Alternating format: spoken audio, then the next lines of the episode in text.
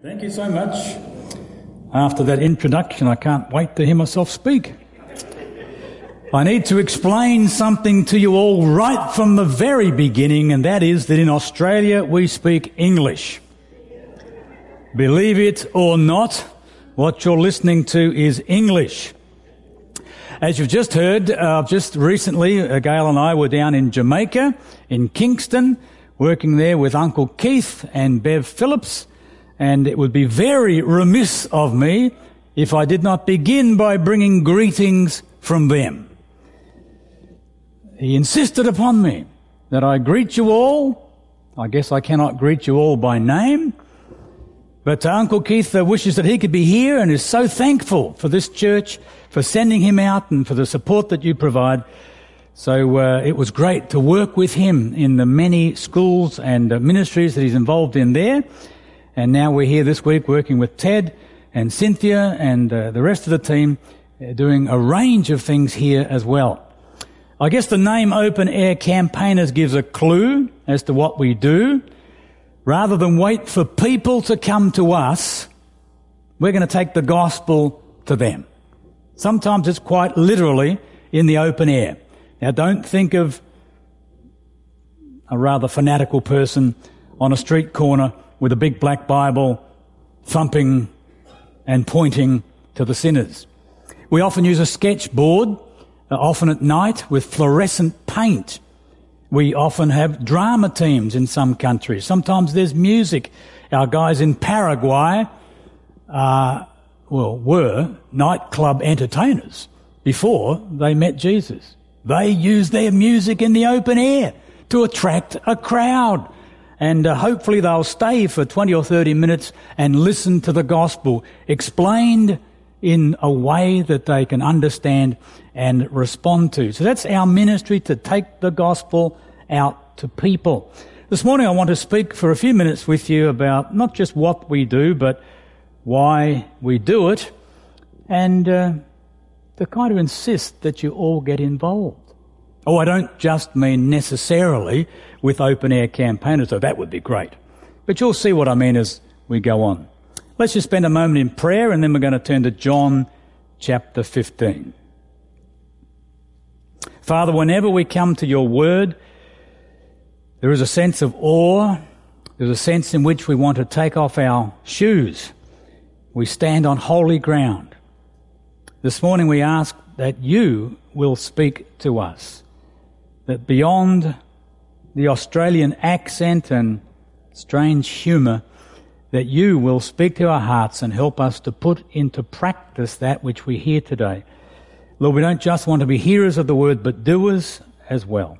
So we ask your particular touch and blessing this morning in Jesus' name. Amen.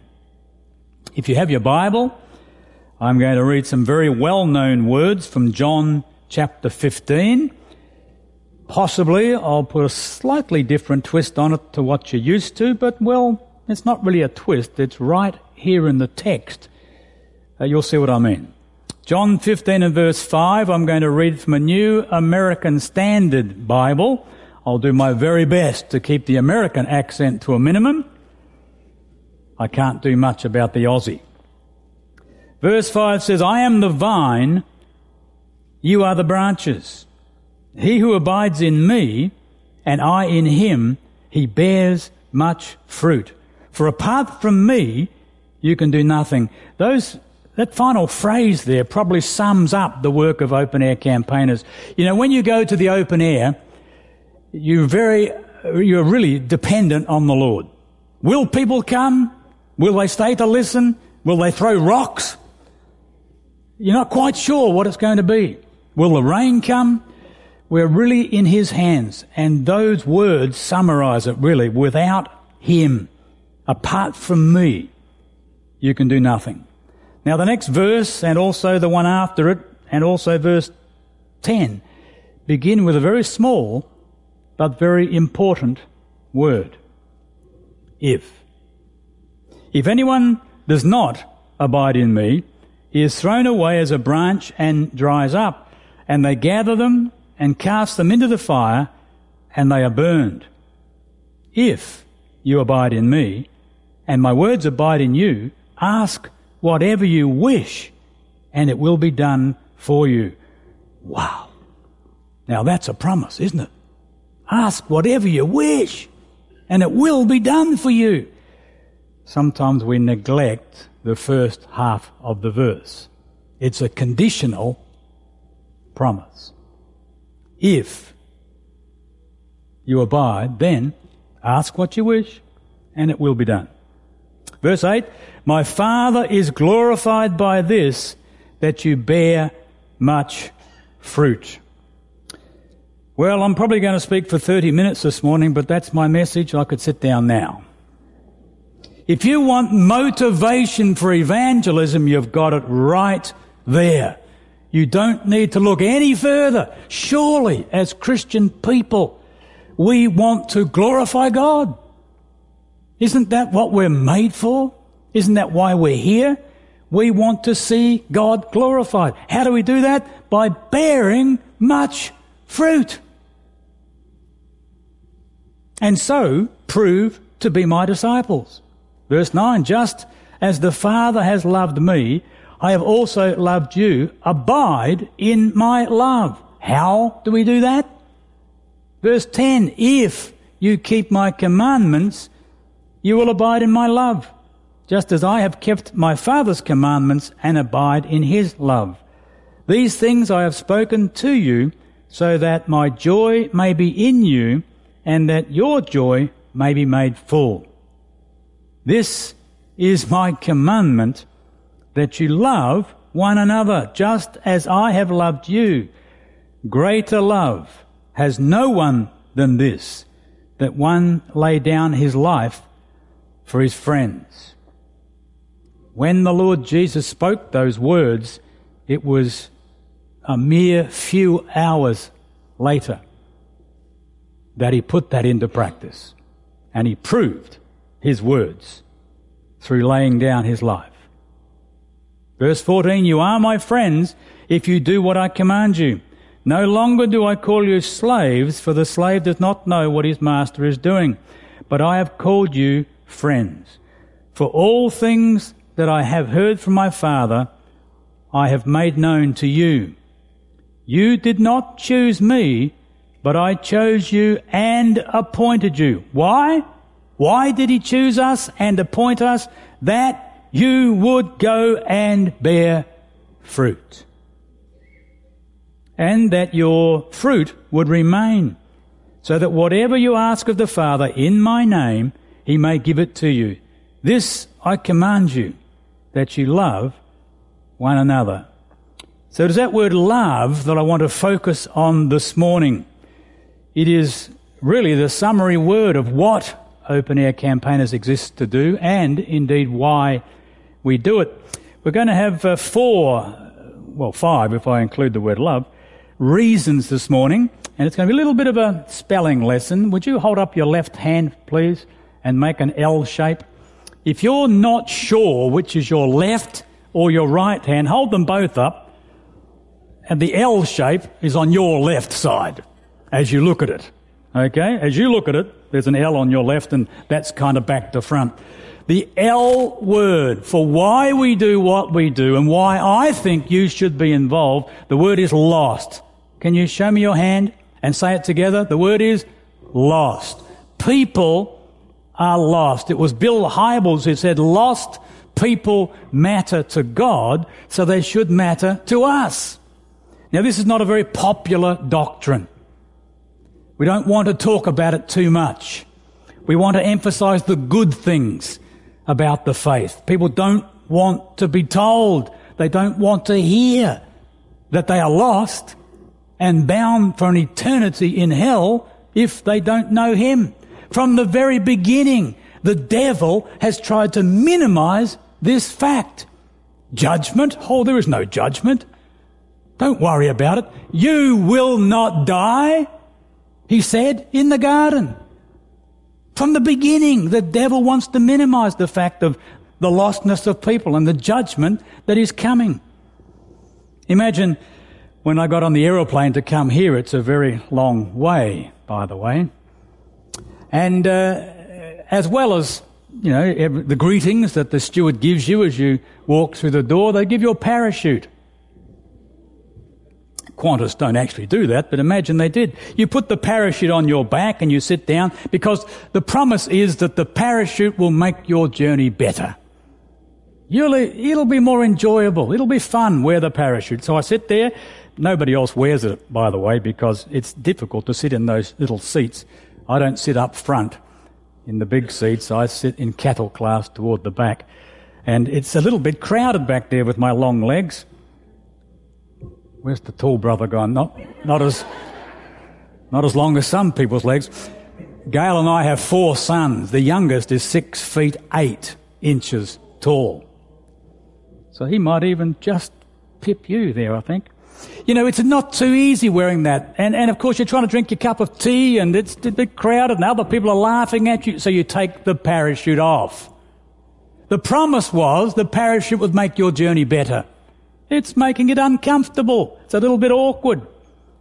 If we only give the gospel in a way which tells people the kind of the benefits, this will make your journey better, or your life will be great with this, then when the going gets tough and it doesn't seem to work out, they take the parachute off. But when you know that this aeroplane is not going to land, you're going to need that parachute. It's your only salvation. There's a judgment coming. You don't mind if people mock you. You don't mind so much if it's a little bit uncomfortable occasionally. Look, don't misunderstand me. Of course the Christian life is better with Jesus. Life is better with Jesus. We know reality. We live the way we ought to live. Mark Twain, that famous American author, he said, "I have no problem with sin. I just give in." He says, Christians, you have a problem with sin. Life is not always simple for us. Grass, you know, the weeds grow in our gardens as well. But we cling to him because we know there's a judgment ahead. People are lost. The Bible says there are none who are righteous. All have sinned. The Bible says the wages of sin is death.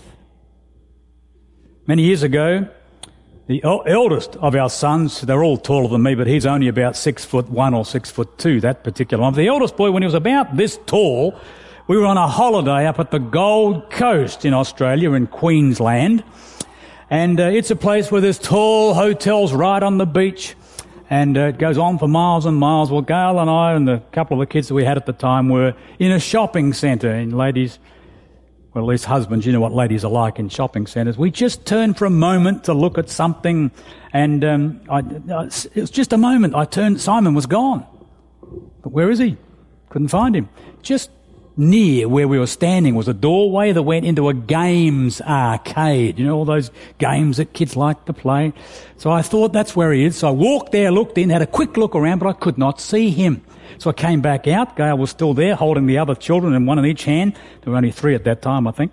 And I said, look, you stay here. In case he comes back, I'll go look around. So I began to search here and there. Occasionally went back to Gail. No, he hadn't come. Searched a bit more for thirty minutes in this big holiday location. All these tourists like us. I was busily searching for our lost son. I went back to Gail. I thought again, where would I be if I was him? And I looked again at that door. So I went to the games arcade and I looked a little more carefully. In there was one of those racing car games that had a big sort of wrap-around part. You couldn't see anybody in it unless you went right around and looked back inside. Sure enough, there was Simon, having a wonderful time. Now, he had no money, but the screen in front of him was changing anyway, so he's busy driving this car and having a terrific time. He did not know he was lost. He was having a wonderful time. He did not know that his father was desperately searching for him. People today are like that. They don't know they're lost. They're having a wonderful time, so they think. They don't know that the father is desperately searching. They don't know the joy of being found. People today are, show me your hand, say the word, lost. That's the first reason we want to reach people. By the way, when you get to heaven, you can sing, worship, read the Word, fellowship. One, you can do all sorts of wonderful things. The one thing you cannot do is reach the lost. The reason we're on this earth, I believe, is to reach the lost, because we can't do that in heaven. All the rest that we do, you can. The only thing you can bring from this world to the next is other people. People are lost. There's a second word. Show me an O this time. The O from the word love is the word obey. Show me the hand. Say it together. Obey. It is simply a matter of obedience. We've been reading this morning in John about obeying his command, and love and obedience going hand in hand. Almost the very first thing that Jesus said to his disciples had something to do with evangelism. The first w- recorded words he spoke to his, those who became his disciples is in John one, but in Matthew chapter four. Remember when he called his disciples, what did he say? Follow me and I will make you fishers of men. Notice the order, really important. Follow is first. Folks, we are created to do for God what he cannot do for himself. We are created to worship him. That's why humanity exists. We are to give God glory. We are to be in relationship with him. We want more and more people to do what they were created to do. So we follow, that's first, but immediately we fish. If you're not fishing, you're not following. If you follow, you will fish. They go together. Almost the very first thing he said. If follow me and I will make you. Notice it's not a gift. When you read the lists of the gifts of the Spirit in Romans twelve and First Corinthians twelve, evangelism is not on the list. Now I know that in Ephesians four it talks about the gift of the evangelist, which is given to the church. But in terms of evangelism, in terms of witnessing, it is not actually a gift. So please don't use that excuse, oh, I haven't got the gift, so I don't have to witness. You know, one of the gifts that is mentioned is faith. On those lists is the gift of faith. Do you ever say, oh, I haven't got the gift, so I don't have to exercise faith? Of course not. It's listed, but nevertheless, we should all have faith. One of the gifts that's listed is giving. Oh, I don't have the gift of giving, so I just let the offering plate go past. I haven't got the gift. Folks, evangelism is not listed as a gift. Witnessing is not something that he gives to us. He says, follow me and I will make you fishers of men. Think about the Lord's Prayer. Now, this is the one that is recorded in Matthew six and Luke eleven. It's not really the Lord's Prayer, it's the disciples' prayer. The one he taught his disciples, the real Lord's Prayer is John seventeen. But think of this prayer, the introduction we all know well, our Father who art in heaven. That's the introduction. What's the first thing in the Lord's Prayer? Hallowed be your name. That's the function of life. To hallow him, to hold him up, to tell him how good he is, to worship God. That's the first thing in the Lord's Prayer after the introduction. But what's next? Immediately after hallowed be thy name, thy kingdom come. First, king. Immediately, kingdom. First, follow. Immediately, fish. King, kingdom. Think of almost, well, it was the last thing Jesus said before he went back to heaven. This is in Acts chapter one. Some of you might have been thinking of Matthew twenty-eight. Oh, don't worry, I'm an evangelist. I'll get to the Great Commission in just a minute. But at the moment, think of the last thing that Jesus said to his disciples. He said, wait for power from on high. That's first in life. Wait on him. Worship him. Follow him. King, that's first. But why did they wait? Goes on in verse eight to say, and you shall be my witnesses. Wait is first, witness is next. You shall be my witnesses in Jerusalem and Judea and Samaria and the Bahamas. It's right there in the scripture. The uttermost part of the earth. Well, actually, if you look where Jerusalem is on a globe and you find the very opposite part of the earth, it's kind of in the ocean, the Tasman Sea, between Australia and New Zealand. Actually, Australia is the end of the earth.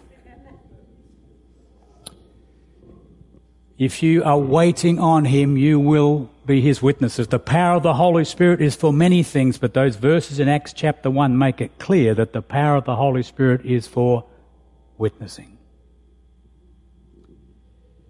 Think of an army captain. And he says to uh, the lowly private, go and clean the toilet. Yes, sir. I said go and clean those toilets. Yes, sir. What does the army captain expect? Not just belief, but obedience. Matthew twenty-eight, the famous Great Commission, says go. It's repeated at the end of Luke's, uh, Mark's Gospel in Mark sixteen. Go in Luke twenty-four. Go in John twenty. That's the second to last chapter. It's slightly different, as you'd expect in John's Gospel. As the Father has sent me, so I send you. He says, go, go, go. As the Father has sent me, so I send you. You know, when I was very young, if my mother used my whole name Robert, not just Rob. Everybody called me Rob. But if my mother used my whole name, Robert, and if she had to repeat herself, I was in trouble. Here's God repeating himself. Perhaps he knows that we're hard of hearing.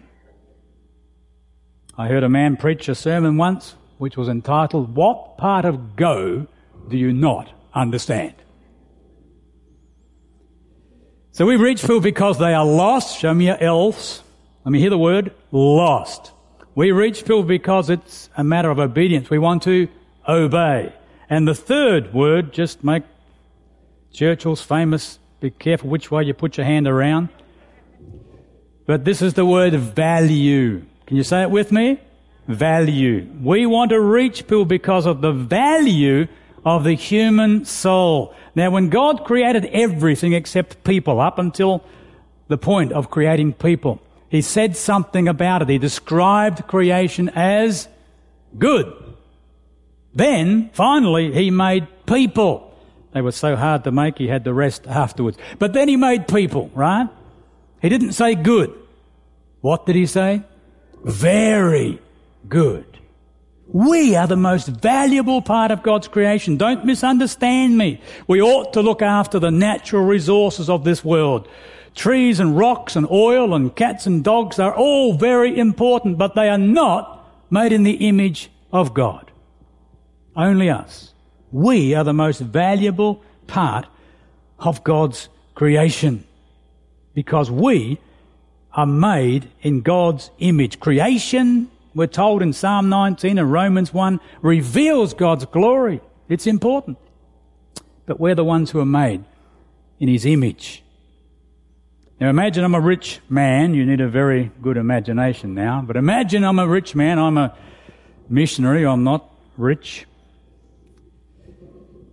But uh, you know, here in the Bahamas, you've got lots of tourism. Um, I want to own a hotel or two.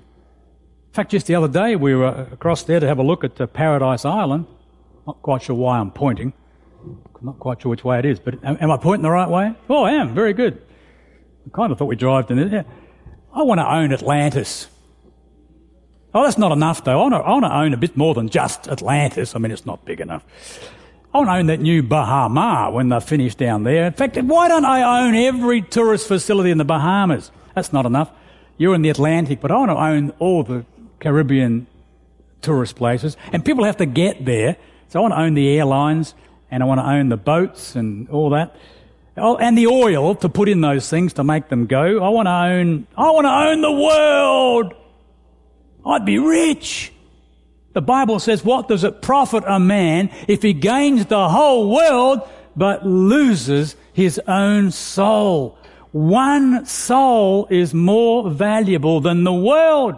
So how much value would you place on many souls? If one is more than this whole world, how much value for many? Well, had you been there nearly two thousand years ago, and if you'd held out your hand, you could have held in your hand, or at least touched, the substance, the price that was paid for many souls, because the blood of the Son of God himself, the most priceless thing in this universe, the lifeblood of Jesus, was the price that was paid to buy many souls. People are valuable. Show me your L. We reach people because they are lost. We reach people because we want to obey. We reach people because of the value of the human soul. Now turn your hand sideways there. If you want to, you can put your finger in there, but it's not really necessary. Now you're making the E, an L O V E. The E is the word eternity. Can you say it with me? Eternity. We want to reach people because of what is at stake. We're not just talking about this life. We're talking about the life to come. We're talking about eternity. For God so loved the world that he gave his only begotten Son, so that whosoever believes in him will not perish but have everlasting life. You know, I love the word "but" in the Bible. I mentioned earlier, Romans chapter six, the wages of sin is death. But, wow, I love that word. But the gift of God is eternal life. Ecclesiastes says God has put eternity into the heart of man. Some years ago, I was at the Hilton Hotel in Adelaide at a breakfast. There was about twenty Christian leaders there. Uh, I wasn't paying for the breakfast. We were being hosted by a rich man, a rich Christian man. He's written books and numbers of other things. And he spoke to the breakfast that morning about his life goal. He's using his money. He's investing his money in some really good projects. And his goal in life is to use his money to influence history for one thousand years after he dies. He wants to invest in projects that will have an ongoing impact for one thousand years. Wow, we were listening to the man talk about that. Then he turned to me. Uh, why not someone else? He turned to me. He said, "Rob, what's your life goal?" Oh, I'm sliding down in my seat. This rich man's just talked about impacting history for a thousand years, and oh, I just want to serve the Lord. You know, I, I was thinking something to say, but I wasn't brave enough to say it. Two reasons I wasn't brave enough. The first, Australian men love to exaggerate. I don't know about men in the Bahamas, but if some guy catches a fish this big, the next guy caught one this big, the next one caught... The, I caught a shark! You know, if one man's injured himself at football or something or other, you know, he's injured his fingers, oh, that's nothing. You should have seen my elbow and my shoulder. That was nothing. My back and my leg, oh, that's nothing. I'm dead. We've got to tell one bigger than the last man. It's a rule in Australia. Men have got to do that. So I didn't say what I was thinking, partly for that reason. The second reason I didn't say it was because he was paying for breakfast. But you know something, I'm not actually all that terribly interested in the next one thousand years. I'm interested in eternity. And my life goal is to impact at least some people, not for a thousand years, not just for this life, but for eternity, because that's what hangs in the balance. We want to reach people because they are lost, because we obey, because of the value of the human soul, and because eternity hangs in the balance. And L O V E is the fifth and you're pleased to hear the final reason why we want to reach people. Love is our message, and it is our method, and it is our motive. Love is what we do, the way we do it, and why we do it. You see, our message, the what, it tells us in First John chapter four, we love because he first loved us. It also says in that same letter that God is love. So it is love, it is Jesus himself, which is our message. Love is our method. It is the way we do it. Ephesians four tells us to speak the truth in love. It's true that people are lost. I've emphasized that today. But in the open air, we don't begin by saying, "You sinner, you're going to hell." That's not going to attract people to stand and listen. We're not going to hide the fact that we're not necessarily going to say it from the very first words we speak. Love is our motive. It is why we do what we do. In Second Corinthians five, it tells us the love of Christ constrains us, or compels us, or urges us. So it is love that ought to be the undergirding of all that we do. I do want to thank you for listening to me this morning. If you have questions you'd like to ask, I'll be around perhaps for a few minutes at least afterwards. We'd love to talk to you about that. I would urge you to not only to hear but to put into practice, to do the things that we've been talking about today. You don't have to come and preach in the open air. I was in Kenya earlier this year in village situations where four or five hundred people would come. Sometimes in India, our men use films. They love films in India, and there'll be a thousand, and they'll preach to them. We do work in schools, and just the other day in Jamaica, I spoke to sixteen hundred primary and junior high school students. You may not be called to do that, but each one of us in love is called to share our faith. May God bless you as you go and bear fruit. Thank you.